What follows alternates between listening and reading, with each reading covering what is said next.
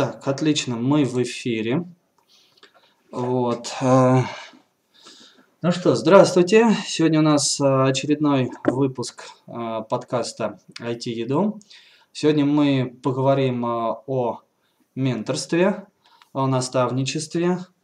Вообще, нужно оно, не нужно, и какие формы бывают. Ну, может быть, кто-то вспомнит какие-то интересные, интересные, курьезные случаи и так далее.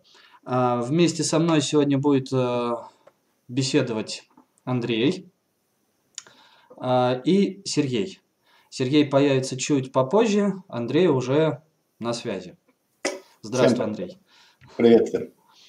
А, Так, давайте... Так, сейчас я попробую... А, ну у нас там копируется. Так, у нас уже есть кто-то один слушающий нас. Ну, Сергей подключился, вижу. Да, всем привет. Вот, здравствуй, Добрый вечер. Сергей. А, Как раз вот только-только успел а, представиться и объявить нашу сегодняшнюю тему. Класс. А, Единственное, прошу сразу прощения, могу немножко выпадать из эфира. Очень сильно разболелся зуб.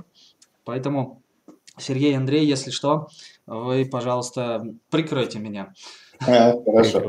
Отлично. Итак, ну, так как наша тема сегодня менторство, а, давайте вообще поговорим, кто что думает, что такое наставничество и менторство. Вот а, по, скажем так, мнению Андрея и Сергея, что это?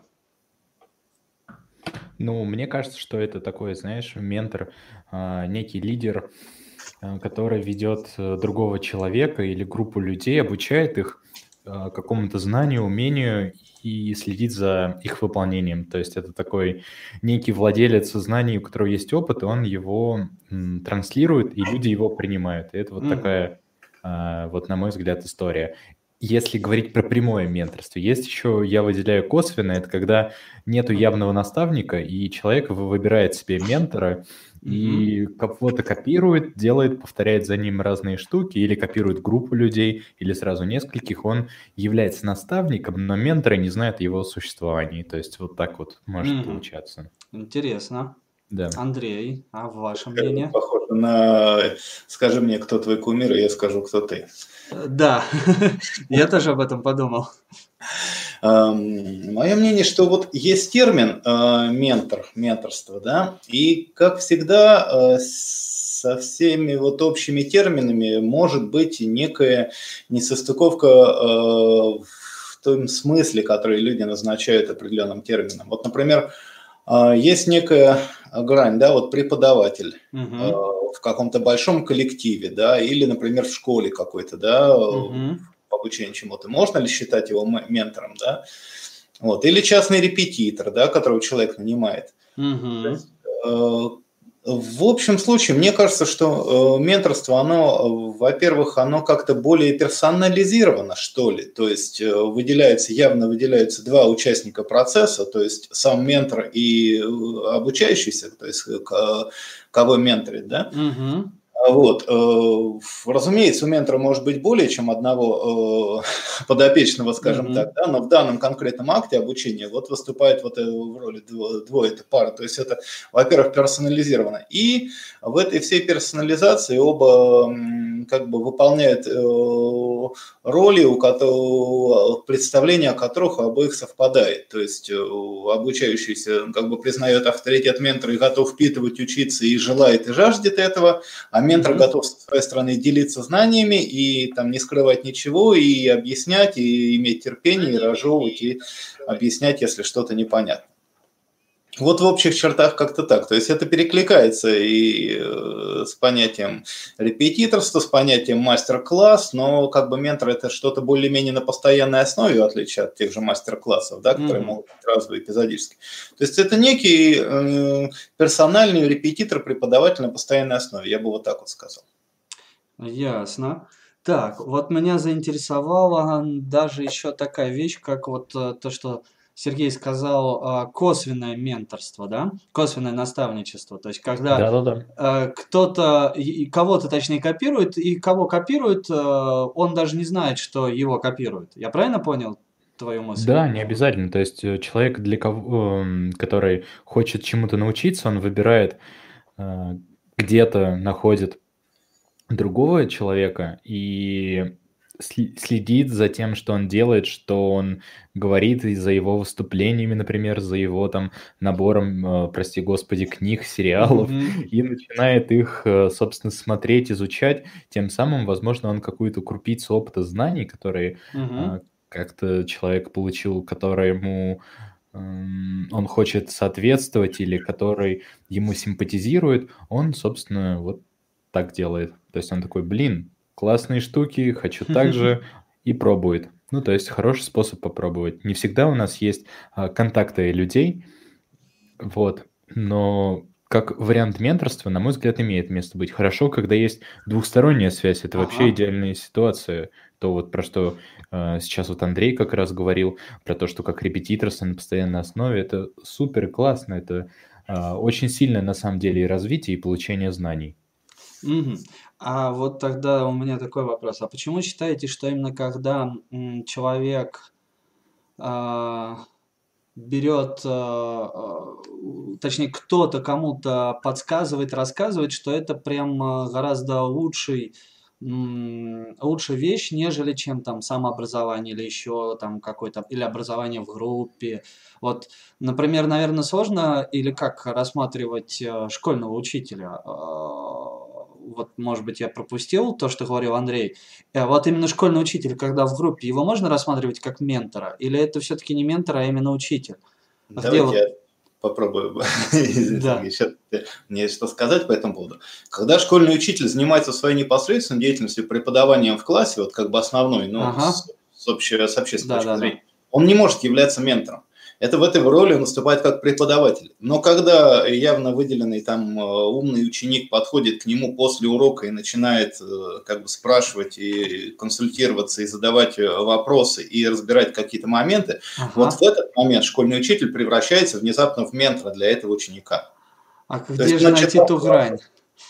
Что? Вот эта грань. Почему, а почему вот когда... Хорошо, если их, например, не 20, а 2 ученика, он также будет учителем или он уже будет ментором? А он здесь может быть и преподавателем, и ментором. Ведь что такое преподаватель? Да, преподаватель – это очень мало от него требуется. От преподавателя требуется, как у нас, я помню, во время ага. обучения в ВУЗе, были такие преподаватели, они пришли, отчитали материал, развернули. И ушли. Да. И все, нет никакого диалога с обучающимися, нет ответов на вопросы. Это вот, кстати, ответ на твой вопрос, что лучше менторство или самообразование, или вот такое фундаментальное ага. обучение. Я обучался в ВУЗе, в ИГУ у нас были разные преподаватели, с разными строились разные отношения, и как бы разный был интерес к предмету. Но вот я, например, четко помню, что э, были ребята, которые очень хорошо усваивали все из книг. Они объясняли, что когда преподаватель читает лекцию, когда преподаватель в режиме онлайн, то я не всегда могу все уловить, всю, весь ход мысли, да, я начинаю волноваться, суетиться, пытаюсь поспеть за мыслью преподавателя, ага. не успеваю, э, я теряю мысль, и, и я выпадаю из процесса, то есть я вне, вне потока, я вне контекста того, что он излагает. И вот это очень важно, не терять этот поток контекста. Зато, говорит, когда я сижу с книжкой, я могу отвлечься на сложные моментами подумать, я спокоен, я управляю процессом, я управляю этой скоростью. Мне же, с своей стороны, было э, удобнее с преподавателями, ну, исключительно из той позиции, что я просто могу задать вопрос. Я не могу книжке задать вопрос. Верно.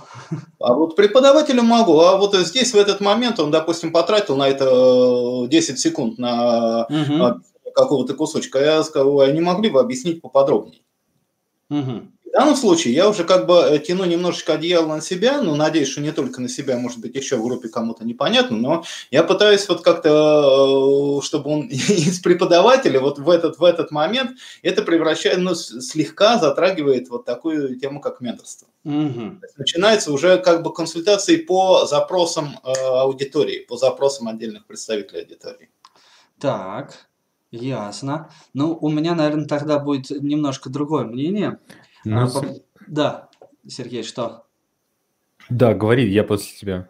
Хорошо. Немножко другое, наверное, мне мнение будет по поводу того, вот, э, что считать эм, э, наставником э, и преподавателем. Там. Я вообще для себя делаю разграничение между учителем и преподавателем. Для меня учитель – это тот, кто именно учит и воспитывает еще одновременно. А, тот, кто как раз совмещает в себе функции и наставника, и преподавателя. Преподаватель тот, кто действительно только отчитывает материалы и, по сути, больше ничего не делает. Вот. Ну, это мои градации по-своему, потому что, не знаю, как-то вот в силу того, что, наверное, в школе учителя как-то больше, мне, может, повезло, пытались разжевать и что-то дать, нежели чем в университете, когда просто они отчитали и все, и ушли. А, а ментор, наставник, это, наверное, больше для меня как некий пинок под зад, который заставляет человека, показывает человеку, куда ему двигаться и через какие пути пройти, чтобы попасть именно в, этот, э, в эту точку. То есть э, для меня, наверное, наставник это больше тренер. А, как э, когда-то я слышал миф о том, что а, тренер, есть э, пловец, который там занимал высокие места, но у которого тренер не умел плавать.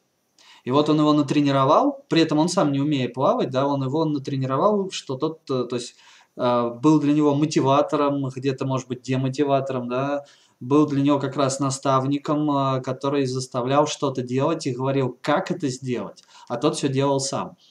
То есть для меня вот ментор это, наверное, больше именно ближе к понятию тренер, который э, говорит, что нужно делать, сколько раз это нужно делать, э, как это нужно делать. Составляет тренировочный план. Да, да, да, совершенно верно, да. То есть он не, э, он может быть и объясняет, но очень-очень мало. А больше времени он говорит на то, э, если брать ментора в IT, то для меня, наверное, ментор скажет, ага, посмотри в такой-то книге такой-то, попробуй сделать. Непонятно, обращайся, пойдем дальше, другим путем. То есть вот э, именно тот человек, который наставляет тебя э, на, скажем так, путь истинный, если это так можно сказать.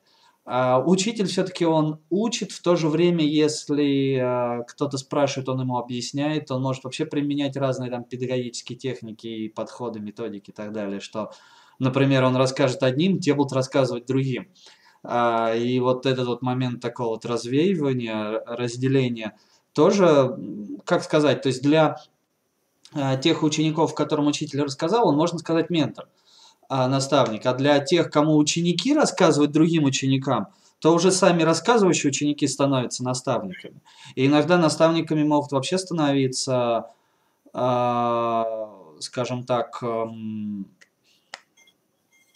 даже не, не обязательно, э, ну, точнее, наверное, может такой момент, э, в сильный ученик в классе и слабый, когда сильный ученик помогает слабому. Вот кто он, этот ученик сильный для слабого, как не наставник? Ну, это, по моему мнению, так вот, как наши слушатели потом заметят, у нас вообще три кардинально разных мнения практически получилось. Хорошо. Вот. Так, Сергей, что да. ты хотел сказать бы? Да, вот когда мы говорили еще про э, классическое образование, ну, в плане самообразования или ментор, да, что ага. лучше, то есть э, вот с чего начал сначала э, говорить Андрей, потом ты, Андрей. Очень хорошо, когда два Андрея, можно сказать Андрей, и не ошибешься. Да. Вот.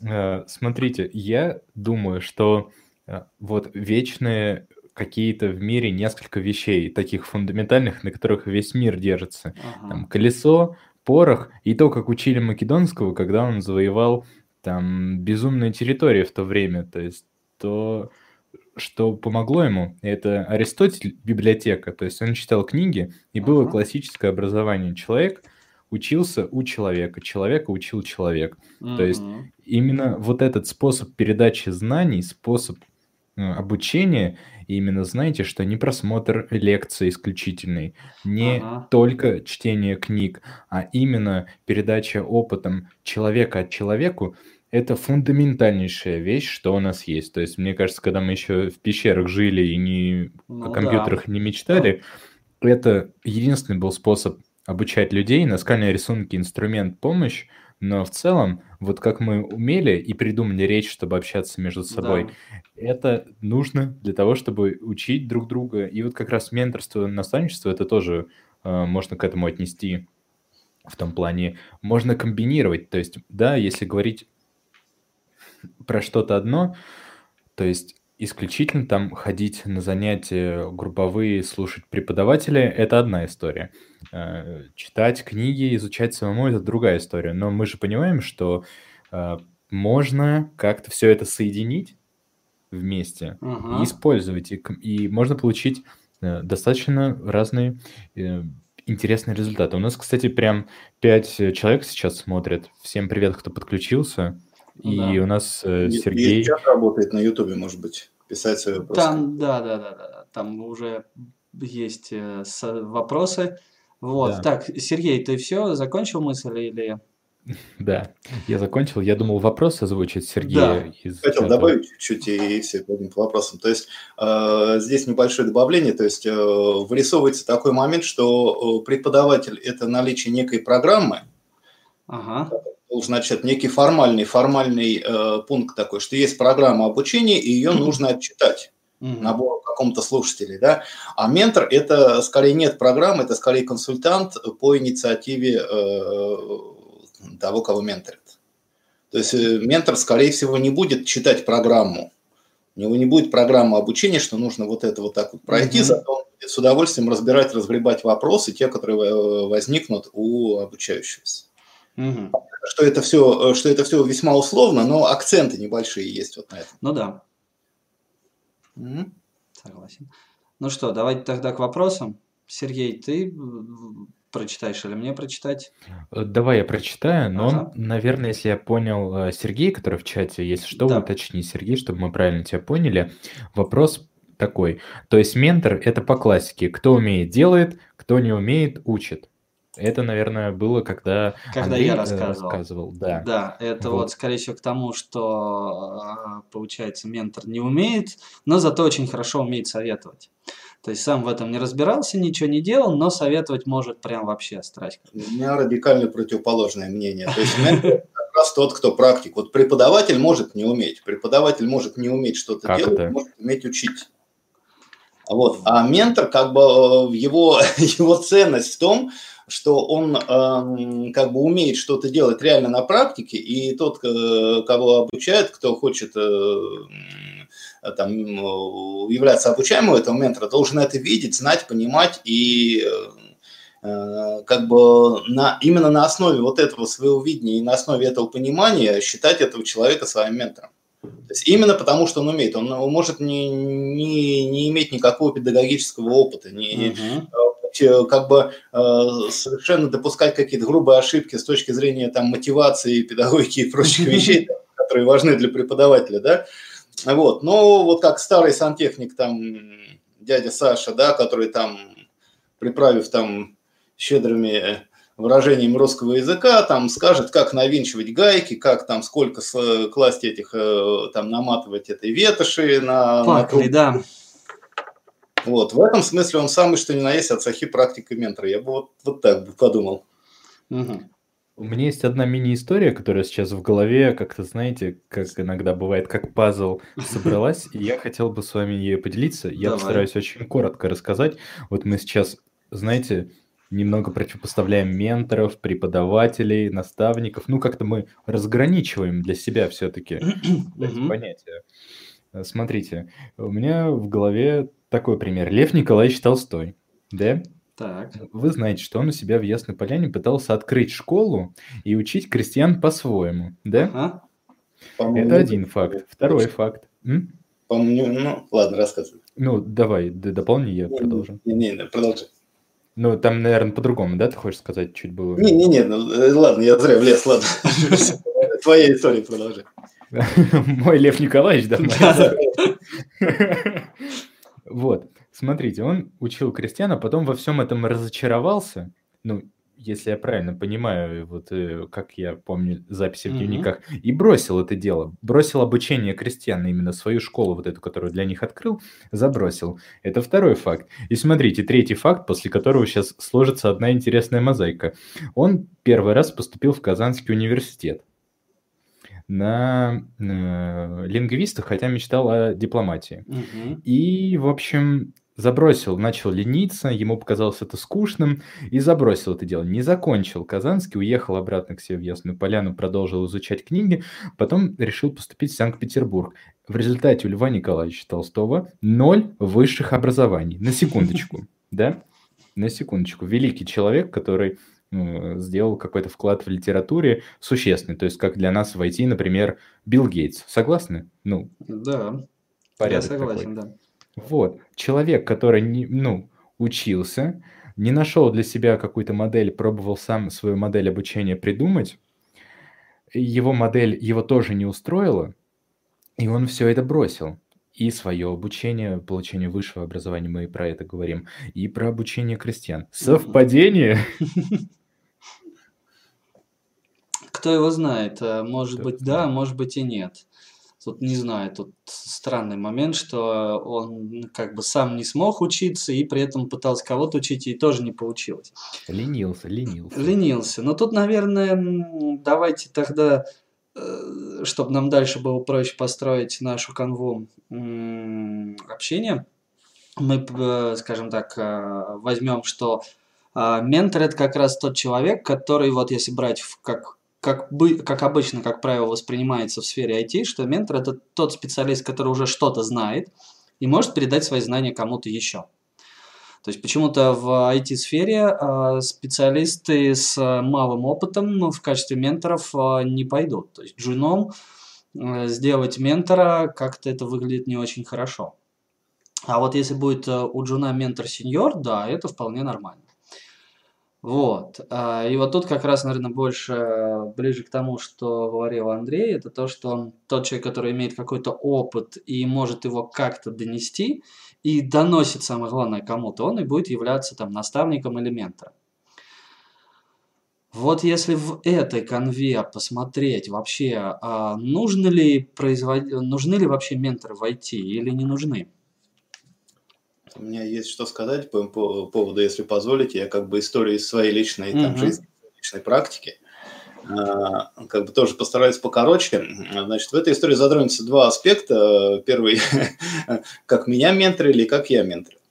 А, Значит, после окончания вуза я там работал на многих различных работах, на заводе и в прочих местах, и тут я получаю предложение от своего там бывшего одногруппника, который помнит обо мне как, ну, вроде о соображающем молодом человеке, он открывал свою фирму айтишную, и не хотел ли бы я пойти э, к нему в эту фирму.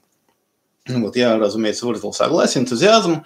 Вот, фирма занималась э, 1С, была партнером 1С, и, э, собственно, я пришел к нему, не держав в руках никогда мышь.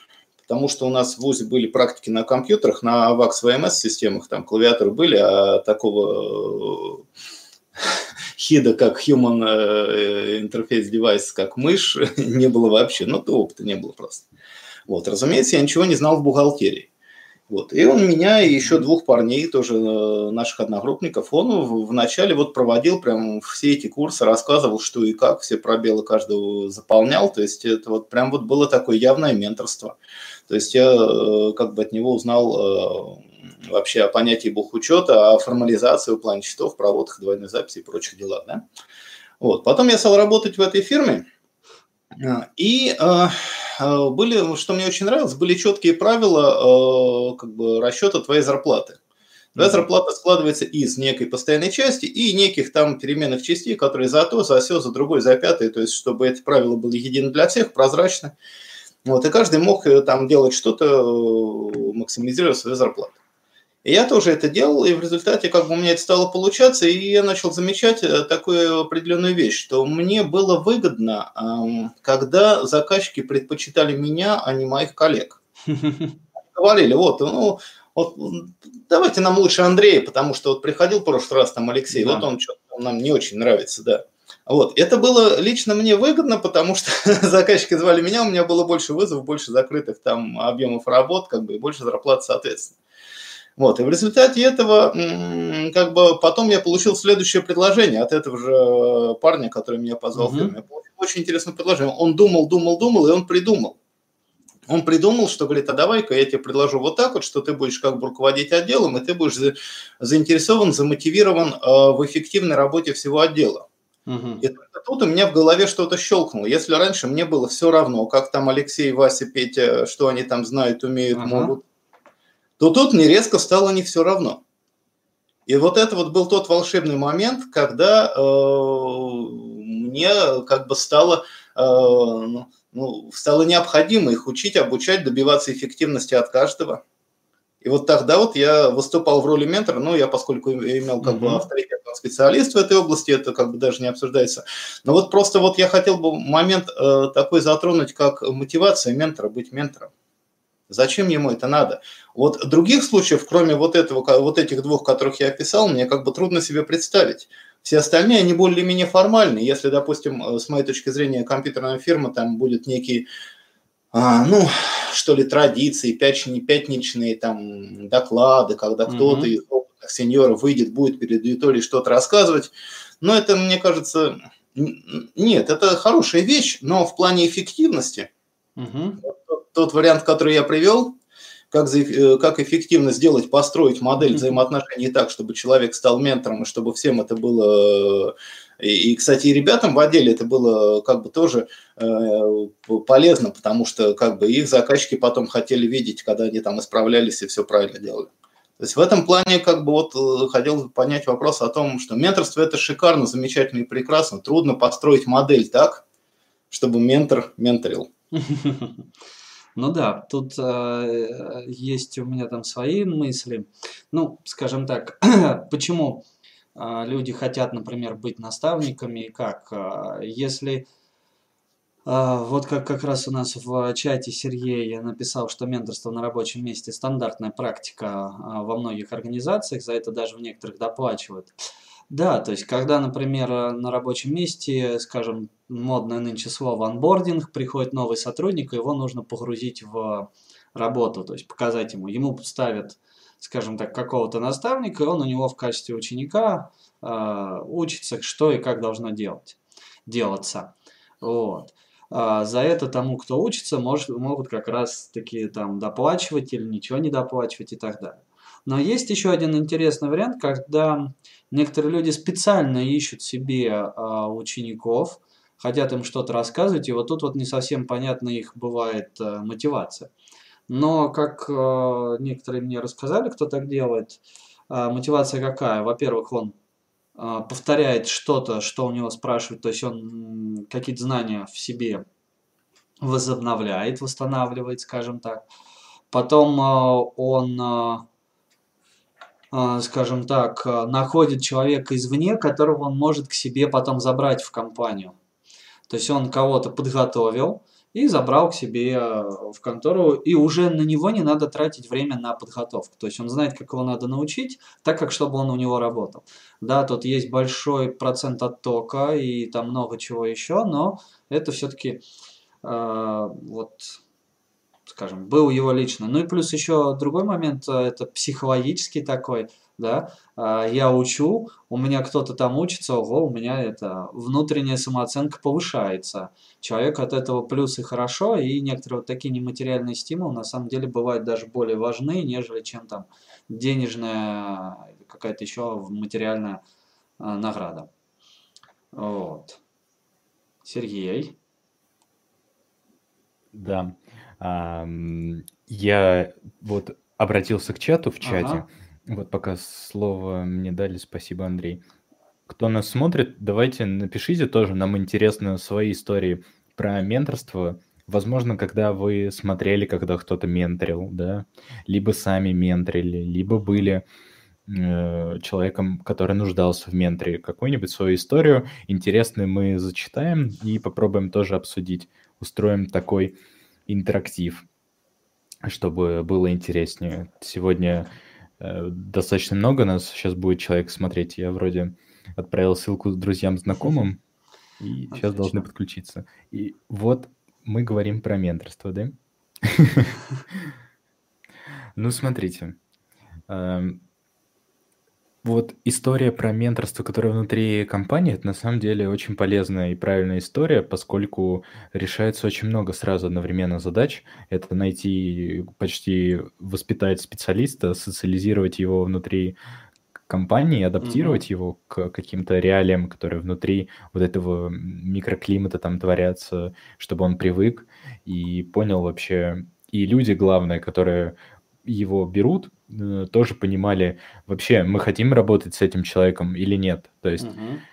возможно, ну, вы тоже стали замечать, что чаще всего решают не какие-то хард-скиллы, как при равных условиях, да, никто да. чуть больше знает там грубо говоря, ассемблер на полмесяца, чем другой, сколько решает, скорее всего, вообще по общению при выборе человека в команду, подходит ли он и сработаемся ли мы с ним, чем вот э, знание ассемблера больше на полмесяца. Как вы думаете, да или нет? Ну, Не знаю. По-разному может быть. По-разному, да? Тут Окей. это обоюдный э, э, явление, потому что это можно сравнить, э, ну, например, э, собирается случайным образом компания, команда на команду поиграть, поиграть в баскетбол на вот открытых площадках. Угу. Сейчас как карантин отменится, летом, лето наступит, будет, вот. Вот, я как бы по своему опыту могу сказать, что вот видишь, да, есть игрок, он хороший, сильный игрок, но вот почему-то вот не хочется тебе с ним играть в одной команде. Угу. Вот понимаешь, что он сильный игрок, но, но тебе не хочется с ним коммуницировать, взаимодействовать, ты не веришь, что у вас может быть хорошая командная игра с таким сильным игроком, например, а баскетбол – это командная игра, mm-hmm. да? Да-да. Игры тоже командные. Вот. А с другой стороны, есть там парень, который вроде бы и не умеет особо играть, но вот он э, надежный, как бы в этом плане на него можно положиться в каких-то там моментах, он грамотно мыслит и и можно его взять. Но то, опять же, есть, есть грани, что если человек как бы ну, совсем не умеет играть, то если ты набираешь по, по признаку того, что вот он да, мой друг, а это там друг моего друга, а ага. это там сын меня попросили, то тогда как бы не получится ничего хорошего. Это тоже как бы надо понимать. Ну, да. Ну да, пон- да, вот. И я к тому, что вот про то, что сейчас и Андрей говорил, и вот так вот э, компании очень многие, по крайней мере, в Воронеже у нас так делают. И, может быть, если вы замечали, то, по крайней мере, за последние пять лет э, это стала нормальная практика для крупных и для многих компаний, на самом деле, когда они открывают какие-то стажерские программы, либо mm-hmm. открывают, увеличивают группы в каких-то школах своих тестировщиков, мобильных разработчиков, фронтендеров, бэкендеров, ага. аналитиков и учат их. Почему? Э, в Воронеже куча студентов, приходит человек умный, толковый, ему просто нужно дать какой-то профиль, базу, задать вектор, настроить под, э, заточить под компанию, грубо говоря, да. Да, тут, ну, потому что все отличаются, и будет классный специалист, но еще и после стажировки они получают лояльного, скорее всего, специалиста, если с ментором э, повезло. Я почему говорю, потому что вот так, и, возможно, как-то уверенно, я сам прошел э, именно путь, э, скажем так, попадание в компанию через систему стажировки. Mm, вот я пришел э, в Рексофт э, стажером, я простажировался там у крутого ментора, который вот как раз та ситуация, когда это был сеньор, Максим Поправка, вот, и я прокачался за два с половиной месяца, наверное, больше будет, чем сам бы какие-то пилил пэт-проекты, э, скажем так, да. Uh-huh. Ну, скорость Э, обучение, она выше с ментором и наставником. И вот э, этим нужно пользоваться, когда человек хочет именно развиваться, прокачиваться и наоборот, чтобы спрашивать и понять, куда ему расти. Ну, возможно, вы тоже сталкивались с таким во время обучения, что нужно понять, куда развиваться, да. прежде чем что-то начать изучать. Совершенно и вот как верно. раз ментор, у которого вот этот кругозор а, побольше, он, знаете, как эти пожарные сидят на вышках над лесом и видят побольше ситуацию. То есть ты на полянке такой топчешься, бегаешь, такой, пожара нет, пожара нет. Да, да, Ментор да. на вышке такой, хоба, такой, угу, смотри, вот так и так. И вот. Вот поэтому люди, которые опытнее, которые больше знают и умеют, они, конечно, нужны и полезны. И, и на любом, наверное, этапе. То есть, скорее всего, всегда есть человек, который знает больше, чем мы. Ну да. Чаще всего. И если у нас есть, например, такая задача, что мы хотим что-то лучше узнать или понять, что мы плохо знаем, и понять, что нам нужно изучить. То есть это вполне естественный процесс же обучения. То вот как раз ментор может пригодиться в такой ситуации. А про баскетбол и про то, что IT это вообще командная игра, я двумя руками за. Ну да, тут по-другому и не скажешь. Так, а, ну что еще могу сказать? У нас там люди то приходят, то уходят. Ну, посмотрим, а, будет ли еще кто чего-то писать. Нужно но... задать какой-нибудь провокационный вопрос, скорее всего, извини, что я перебил, чтобы люди, вывести их на чистую воду, анонимусов. Анонимусов. Они вот начали отваливаться, анонимусы. Ну ладно, это все еще бывает такое. У меня вот еще какой а, вопрос. А вот как, ну, в принципе, и так понятно, что менторство штука хорошая, да, наставничество. А никто никогда не рассматривал, что человек, когда начинает э, кому-то рассказывать, втягивается в это, и хоп, он отпадает как-то от реалий своей среды, ну, например, если войти, да, если ему ставят одного ученика, другого, третьего, и он уже ничего не делает, а только преподает. А, с таким сталкивались ли? То есть, когда человек из ментора превращается именно прям в преподавателя? Э, да, я, например, сталкивался, но не могу сказать, что тут четко выделяется, что человек э, превращается прямо в преподавателя за счет массовости. Mm-hmm. Просто человек работал, был, был, был программистом, потом стал ведущим специалистом, потом ему дают начальника отдела, и после какого-то определенного количества времени он вдруг осознает, что у него не хватает времени, собственно, программировать-то. Ему нужно заниматься делами отдела, ему нужно э, составлять планы, ему нужно э, как бы общаться с людьми, разруливать процессы. То есть ему нужно заниматься руководящей менеджерской работой. Вот. И э, поэтому, как бы, да, тоже обучение проводить, те же случаи разбирать, те же конфликты внутри коллектива, те же конфликты с заказчиками. И на все это, на самом деле, уходит достаточно много времени. И получается, что как бы отключиться от всего этого и заняться тем, чем он занимался раньше, и в чем он был и продолжает являться большим крупным специалистом, у него mm-hmm. просто нет времени и возможности. Вот с таким я встречался э, как бы как выходить из этого положения, мне кажется, что этот выход даже теоретически невозможно придумать. Потому что если ты снимаешь себе нагрузку, вот эту общественную, скажем так, нагрузку, да, угу. и ты, конечно же, все свои время, усилия, все свои силы, все свои ресурсы можешь тратить на то, в чем ты непосредственно хорош, да, неважно, программист это или кто еще. И вот, чем больше ты на себя навешиваешь дополнительно вот этой внешней общественной нагрузки, тем меньше у тебя остается как бы возможностей даже чисто физических, потому что mm-hmm. 24 часа заниматься тем, чем ты занимался раньше. Mm-hmm. И в таком случае даже бывают, бывают моменты, когда человек долго этим занимается, а как бы прогресс ушел вперед, там у нас в JS фреймворке каждую неделю выходит новый, да? Ну, это как полушутка, полусерьез, но есть такая тенденция, да, что надо постоянно держать руку на пульсе, следить за обновлениями. То человек отстает от этих обновлений, и он уже не помнит, и он уже туда не лезет, а потом он не лезет, потому что он уже понимает, что там что-то новое, и все, он уже, он уже выпал из процесса, выпал из потока, но вот он хороший менеджер. Как бы. Это э, можно сказать, что человек э, превращается из специалиста в менеджера. Угу. Сергей? Да, вот у меня есть что прокомментировать сначала из того, что Андрей говорил, вот Ага. буквально коротко. Вот и в начале истории, когда человеку э, вот становится, вот история, да, вот про то, что вот рассказывал, становится руководителем отдела, в подчинении получаются люди, он занимается еще обучением, и не хватает времени на а, то, в чем он специалист, а именно, если я правильно Мгм. понял, это в написании, да, программ программирования, да? Да. Ну да, на примере программирования. Вот, но получается ситуация, что скоп-то у человека увеличился, то есть он уже не только занимается программами, его поэтому на эту должность-то и поставили, выдвинули, что у него знаний-то больше, чтобы он не просто свою работу хорошо делал, а помогал и другим делать. То есть это же вполне закономерный процесс.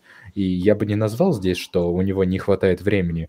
Он, наоборот, делает э, свою работу как раз получается. Она, она просто меняется в процентном соотношении. Это как история про work-life balance, что вот нужно и то успеть, и это успеть. И всего вот так по чуть-чуть, но из этих, может быть, по чуть-чуть, и складывается такое что-то хорошее, большое, глобальное. Ну тогда его теряют как специалиста. Так может быть, э, к этому и готовы? Ну, то есть, Ага. это, это будет не, это не потеря, знаете, специалиста. Это как, ну, можно сказать, инвестиции в какой-то да? большой... Типа перерождение в другую должность, да? И как перерождение в другую должность, и как помощь другим вырасти. То есть Ага. он же прошел путь вот этого самурая, правильно? Что он стал начальником отдела там IT или департамента безопасности, ну что-то такое. Ну, понятно. Значит, он прошел э, какой-то свой путь, набил свои шишки, и если, но он заинтересованный дальше в своем развитии, то, скорее всего, он подтянет к себе кого-то, поможет кому-то подтянуться.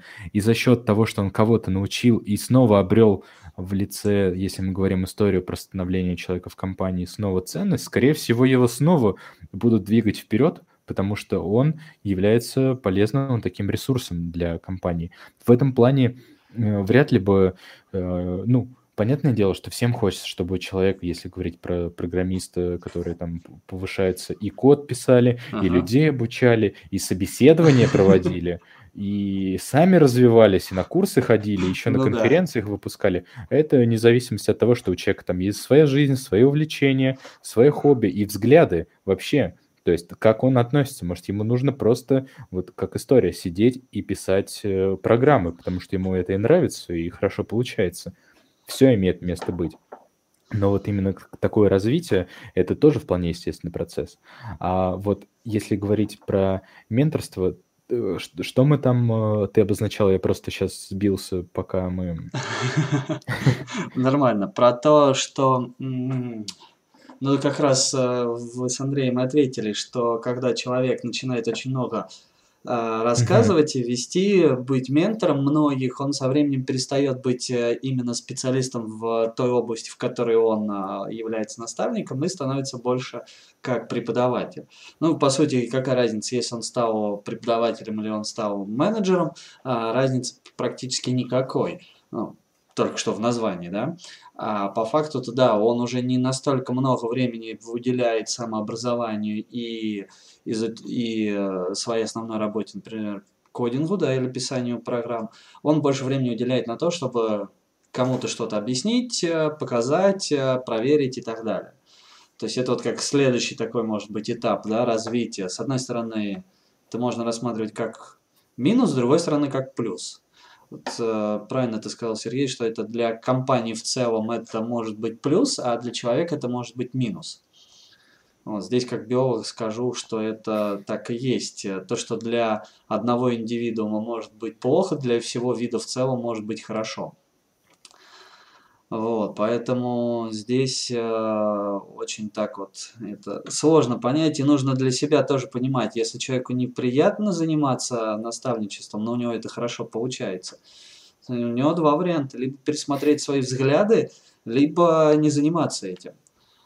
Вот, mm-hmm. Я видел людей, у которых очень хорошо получается преподавать, но это, им это не нравится. Видел наоборот людей, которым, у которых которые, точнее так, э, они хотят преподавать, но у них это не получается. Вот. Они хорошие специалисты, хотят преподавать, но они этого не могут э, именно донести. Бывает, что и наоборот. Человек думает, что он ничего не может донести, а у него это получается в разы в разы лучше. Вот.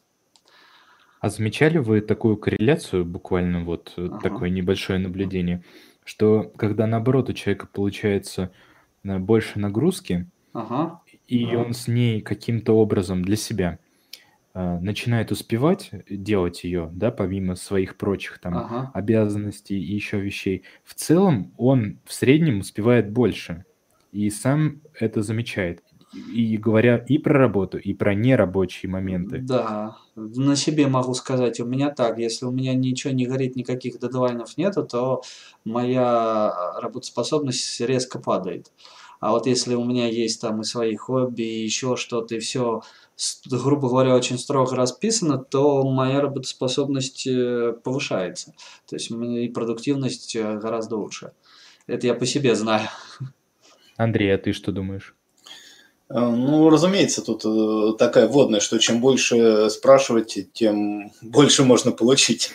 Вот, что если мало спрашивать, то ты получишь не больше того, что ты спрашиваешь с себя, с кого-либо еще, ага. например. Можно применить спрашивать себя, да, вот что, какие у меня планы на, допустим, на день, на неделю, на что-то. Если планов мало, то как бы и нет э, оснований полагать, что будет сделано слишком больше этих планов, да. Вот. А если планов много, даже если ты их все не выполнишь, то как бы если ты, это будут не просто планы в воздухе, как замки на песке, да, а если это будут реальные планы, и ты будешь пытаться их все выполнять, то, конечно же, у тебя больше шансов что-то сделать. Вот. В этом плане, кстати, по поводу менторства, вот я вспоминаю, опять же, бытность свою вот работ, про которую я говорил, уже когда, uh-huh. будучи там, начальником отдела, мне очень нравилось приходить на работу в субботу.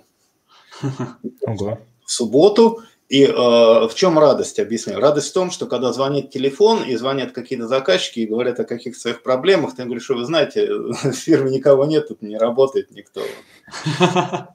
Понедельник. Вот, и ты можешь с чистой совестью заняться наконец-то тем, что ты планировал сделать всю неделю, на что у тебя не хватит написать какой-то код или еще что-то сделать. Вот я прям вот помню эти моменты субботние, когда... Потому что в обычной неделе ты просто не можешь себе такого позволить, вот так вот ответить, да, клиенту, и, вот, и вынужден решать. И вот э, в этой связи хочу еще чуть-чуть продолжить, да, когда человек ну, тут мы чуть от менторства уже личного перешли к менторству коллективному. А... Ну, почти. Да, то есть я вспоминаю следующий момент, что когда вот ты сам по себе, да, сам собой программист, пишешь, вот тебе дают задачу, и ты вот знаешь, вот эта задача, и тебе э, и при грамотном менеджменте редко, когда у тебя будет слишком быстро меняться и что-то отменяться, переключаться, тут форс-мажор эстафета мы быстренько латаем вот здесь, а потом эстафету у нас пожар ведем туда, в контексте прорываться. А когда ты как бы уже на уровень такой вот общественной деятельности руководящей выходишь, там, менеджерской, то вот это происходит постоянно. И уже твоя задача сделать так, чтобы у тех, кого ты менторишь, вот такого безобразия не происходило, поэтому ты все это берешь на себя. Звонит какой-то там пожарный случай, случается, у кого-то что-то отвалилось, сломалось, надо резко чинить, надо отрывать специалиста. Все специалисты сидят заняты. Ты принимай, думаешь, кого бы оторвать, да? Вот, вот, вот эти вот моменты, они... И, и вот это случается сплошь и рядом. Ты идешь на работу вот в рабочий день, строя планы, сегодня надо сделать вот это, вот это, вот ты приходишь, и потом смотришь, что 4 часа уже, а ты как бы только сейчас разгреб все то, что свалилось с утра внезапно. Ты сейчас можешь приступить к тем планам, которые ты имел ну, с утра на работу в этот день. Я вот э, можно ворвусь тоже репликой? Да. Вот почему спросил про вот это наблюдение, про то, когда мы Мгм. делаем больше, мы в среднем успеваем больше. У нас же повестка-то встречи «Нужно ли менторство?» И мы рассматривали вот это менторство исключительно для человека, который обучается, что, ну, в большей степени, да, мы говорили, Да. что и сам человек прокачивается, который обучает, но в большинстве случаев про ученика говорили, что ему нужно, чтобы вырасти. И Совершенно мы сейчас выяснили, что сошлись, точнее, все втроем во мнении, что человек, у которого возросла нагрузка, он в среднем стал больше делать и успевать и предыдущее даже больше делать, и свои вещи. Да. И, возможно, вот сама нагрузка как менторство, те, кому она, а, как вот Андрей приводил пример, и если говорить и получается, и нужна, то пойдет только на пользу, если мы берем какой-то период на, там, на два, на полтора месяца, потому что в среднем э, работоспособность человека-то увеличится в большинстве случаев, по нашим наблюдениям. Так что это же и полезная история для человека, который и менторить будет, и это здорово. Да. В этом плане для него, ну, самое главное, чтобы ему это было не в, скажем так... Не в тягость. Не в тягость, да, потому что тут еще очень зависит личные качества а, вот как там друг с другом взаимодействовать. Ну, много о чем мы еще можем говорить на самом деле. Мы так можем э, это менторство растянуть на много-много-много времени. Э, я вот что предлагаю. Э, давайте сейчас в принципе, Сергей уже подвел такую хорошую черту, что плюсы для того, кто учится, и плюсы для того, кто учит. Да? Э, мы немножко так на сегодня закруглимся. Вот. Э, потом мы можем всегда вернуться к этой теме, обсудить какие-то детали, еще какие-то моменты там. А, тема на самом деле обширная и довольно-таки интересная. Вот, но, как говорится, резюмируя то, что мы, о чем мы сегодня беседовали, э, это все-таки э, именно вот наставничество, менторство в плане, как э, один человек рассказывает и передает свой опыт другому человеку, э, в IT точно нужно, да и в других сферах тоже. Э, и это на пользу идет и тому, кто рассказывает, кто передает свои знания, и тому, кто эти знания получает. Вот. Поэтому тут, я думаю, никогда нет вопроса, нужно ли или не нужно ли менторство. Вопрос единственный в том, а как сам человек, которому учат, ну, скажем, обычная психологическая совместимость двух разных людей между собой. Вот, собственно, в чем будет только минус и, по сути, больше ничего. Ну, еще могут быть какие-нибудь факторы, которые заставят человека не учиться или не учить. Вот. Как считаете? Полностью согласен. Я могу быть субъективен, но да, согласиться, да, потому что мне, с моей точки зрения, все это понятно, все именно так. А, ну, хорошо, тогда давайте на сегодня мы с вами закруглимся. Вот. Хочу поблагодарить тех, кто был с нами онлайн, смотрел, писал. У нас Сергей лидирует. как однажды Сергей-то написал, если будете, будете вы Сергеем, у вас больше шансов попасть к нам на подкаст да, в да. качестве участника. А если вы будете Сергей Сергеевичем, то шансы возрастут в квадрате. Вот, поэтому... Ну или Андреем, если будете, тоже шансы возрастают. У нас такая именная диаспора. Да, да, да, да. Варианта два всего на самом деле, да, Сергей или Андрей. Либо Сергей, либо Андрей, да. Вот. Поэтому давайте тогда на сегодня все. Спасибо Сергею и Андрею, что пришли. Спасибо тем, кто нас слушал, что слушали. Вот, как говорится, ставьте лайки, пишите комментарии даже после того, как мы закончили беседовать. Э, всегда можно переслушать, что-то написать, будем на все стараться отвечать. Вот. Собственно говоря, все. Спасибо. Всем пока. Спасибо за приглашение. Спасибо, Андрей. Я Андрей. И спасибо Сергею, который с нами сегодня на протяжении всей встречи вел активную беседу. Было, кстати, достаточно хорошее, продуктивное общение. Да. Пока.